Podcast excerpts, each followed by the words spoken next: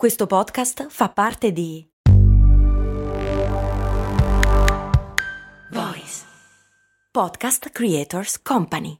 I'm Sandra, and I'm just the professional your small business was looking for. But you didn't hire me because you didn't use LinkedIn jobs. LinkedIn has professionals you can't find anywhere else, including those who aren't actively looking for a new job but might be open to the perfect role, like me. In a given month, over 70% of LinkedIn users don't visit other leading job sites. So if you're not looking on LinkedIn, you'll miss out on great candidates like Sandra. Start hiring professionals like a professional. Post your free job on linkedin.com/people today. Max Corona, che sono sempre io, presenta Brandy. Brandy. Ogni settimana, dal lunedì al venerdì, un distillato di fatti curiosi dal magico mondo del marketing e del business in generale. Brandy. Servire freddo. Brrr.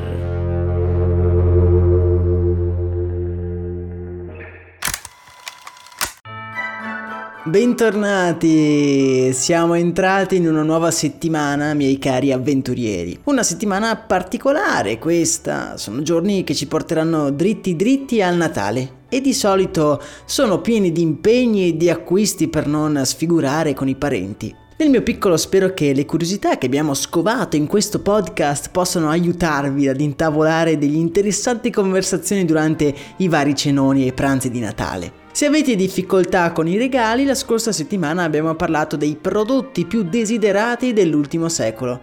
Vi lascio l'episodio in descrizione. Oggi invece volevo parlarvi di un'altra tradizione natalizia, nata, pensate un po', da uno dei più grandi businessmen della storia, le luci di Natale. E se ci pensiamo un po', ormai sono state sdoganate anche per gli altri periodi dell'anno e sono diventate arredamento base per ogni localino hipster ottime per dare a tutti gli ambienti in cui sono posizionate quel non so che di accogliente. Ma noi vogliamo sapere la tradizione in sé, quando è nata?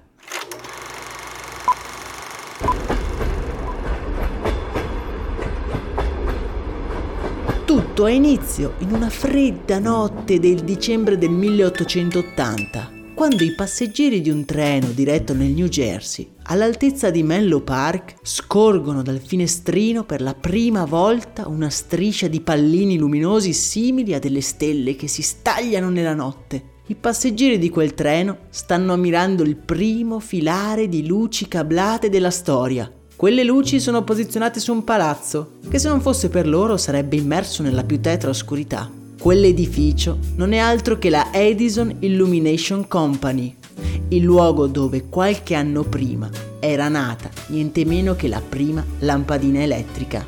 È stato infatti Thomas Edison in persona, l'inventore della lampadina, a creare le prime luci natalizie per addobbare la sua azienda e renderla così visibile dal treno. Possiamo quindi dire che il primo utilizzo delle luci natalizie fu ancora una volta una trovata pubblicitaria.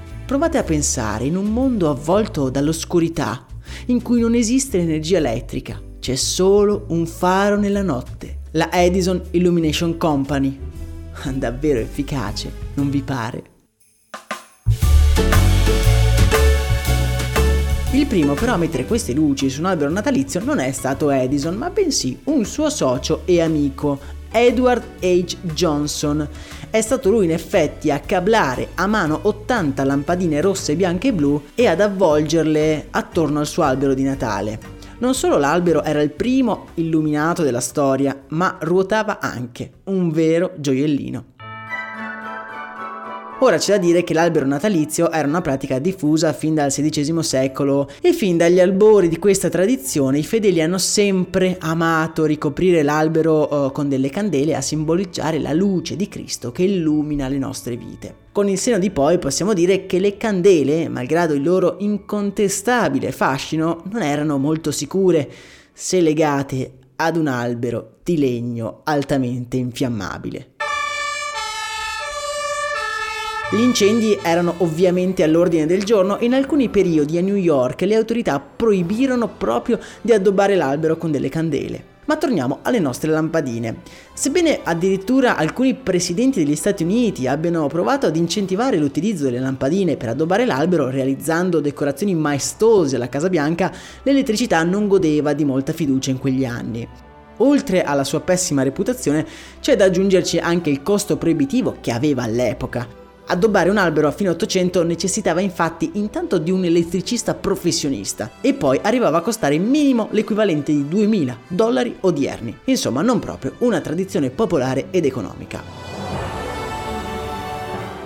Le cose cambiano quando la General Electric produce il primo kit fai da te di luci natalizie permettendo più o meno a tutti di addobbare il proprio albero con poche decine di dollari e siamo nel 1903.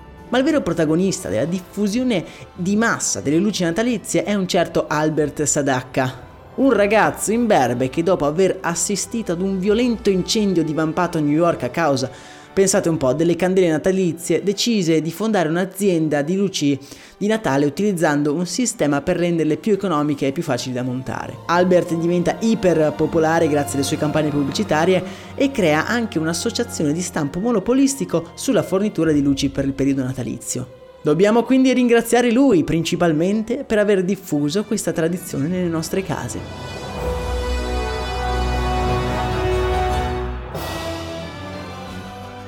Ma quanto sono belle! Trasmettono davvero un senso di sicurezza. Io molto spesso mi perdo, anche solo a guardarle, lì che addobbano il mio albero. Però sapete quanta energia consumano? Negli Stati Uniti le luminarie natalizie consumano la bellezza di 6.63 miliardi di kilowatt, che sono l'equivalente del consumo annuo di interi paesi in via di sviluppo. Le luci natalizie. Eh ma ragazzi, oggi non abbiamo più scuse, ci sono molti modi per consumare meno energia elettrica e fare anche non troppo male a questo nostro pianeta. Le luci a LED per esempio consumano molto meno e poi ci sono i timer per spegnerle quando nessuno le guarda, oppure le luci a pannelli solari che sono ottime per addobbare gli esterni. Pensiamoci quando decidiamo di rendere la nostra casa visibile addirittura dallo spazio. E con questi consigli pratici io vi do appuntamento ad un prossimo episodio. Ma prima, come ormai da tradizione, ringraziamo il tipper della giornata che con la sua donazione ha reso possibile questo nostro appuntamento giornaliero. Un saluto a Sabrina che ci segue da Udine e a cui lancio un sincero in bocca al lupo per tutti i suoi progetti. Vi ricordo che se volete sostenere il progetto trovate il link di TP in descrizione. Per quanto mi riguarda, ora vado ad accendere il mio albero di Natale e mentre lo faccio ripenserò a tutte quelle persone che su quel treno per primi hanno visto questa meraviglia brillare nell'oscurità. Un saluto da Max Corona.